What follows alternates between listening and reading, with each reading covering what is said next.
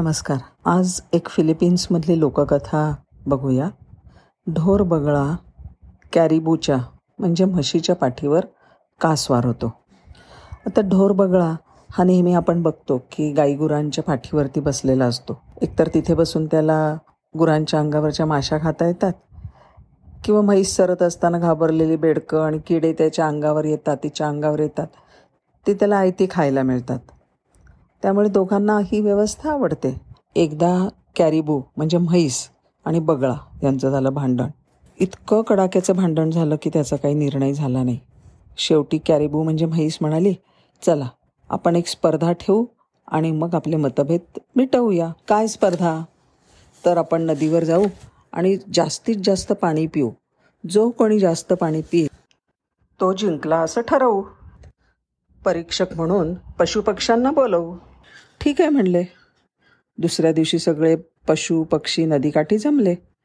आणखीन परीक्षकांनी म्हटलं चला पाणी पिण्याची स्पर्धा सुरू करा. म्हैस म्हणली बगळ्या तू आधी पाणी पी. तो म्हणला नाही नाही नाही नाही. जर का मी पाणी पिऊन नदी गो कोरडी ठणठणीत केली तर तुला पाणी प्यायलाच उरणार नाही. असं कसं चालेल? सगळे खो खो खो करून हसले. आणि मग परीक्षकांनी विचारले ही स्पर्धा कोणी सुचवली? अर्थातच म्हशीने सुचवली. चला तिच्यापासून सुरुवात करू द्या. असं म्हटल्याबरोबर ती जी कॅरेबू किंवा म्हैस होती तिने तोंड बुडवून पाणी प्यायला सुरुवात केली. ती पाणी पिते पिते पिते पितच राहिली. पक्ष्यांना आणि प्राण्यांना वाटलं की आता हे तिचं पाणी पिणं कधी संपणारच नाही वाटतं. आणि काय आश्चर्य ते कॅरब्यू जेवढं जास्त पाणी प्यायची तेवढी पाण्याची खोली वाढायची.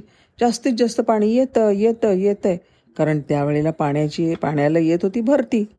आणि हे बगळ्याशिवाय दुसऱ्या कोणालाच माहिती नव्हतं. आदल्या दिवशी त्यांनी नदीचा चांगलाच अभ्यास केला होता.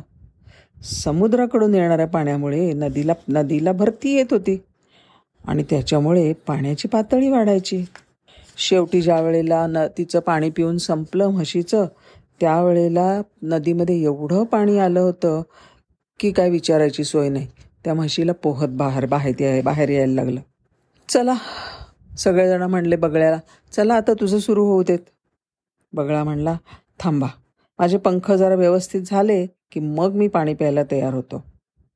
आणि त्यांनी आपले पंख जे आहेत ते साफसूफ करायला सुरुवात केली पसरायला सुरुवात केली.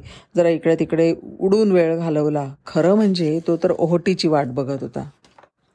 ज्या वेळेला समुद्राला ओहोटी सुरू झाली ज्या वेळेला नदीतलं पाणी कमी कमी होतंय हे त्यांनी पाहिलं तेव्हा तो काठावर उभा राहिला आणि म्हणला आता मी मला जेवढं पिता येईल तेवढं पिण्याचा प्रयत्न पर करतो बरं का पाणी. आणि त्यांनी आपली चोच पाण्यामध्ये बुडवली. पाणी पित असल्याचं नाटक केलं आणि लवकरच परीक्षकांना काय जाणवलं की अरे पाण्याची पातळी तर कमी होत. आहे कोणालाच लाटांचं रहस्य माहीत नव्हतं. त्यामुळे सगळे चकित झाले. आणि प्रत्येक क्षणाक्षणाला क्षणाक्षणाला पाणी कमी होत होतं. कॅरबूला तर प्रचंड धक्का बसला. ज्या वेळेला ओहोटी पूर्णपणे थांबली तेव्हा नदीचं पाणी उथळ झालं होतं. मग बगळ्याने आपली चोच काढून घेतली आणि म्हणला आदरणीय परीक्षक आता आपला निर्णय जाहीर करा. सगळे प्राणी म्हणाले बगळा जिंकला. पक्षी म्हणाली कॅरबू म्हणजे म्हैस हारली. आता कॅरबूनं बगळ्याचं गुलाम व्हावं प्राणी आणि पक्षी दोघांनी मिळून सांगितलं. आणि कॅरबूनं आता बगळ्याचं गुलाम व्हावं प्राणी आणि पक्षी दोघंजणं मिळून म्हणाले. ह्याच कारणामुळे नेहमी बगळा कॅरबूच्या म्हणजे आपल्या गुलामाच्या पाठीवर उभा राहिलेला दिसतो.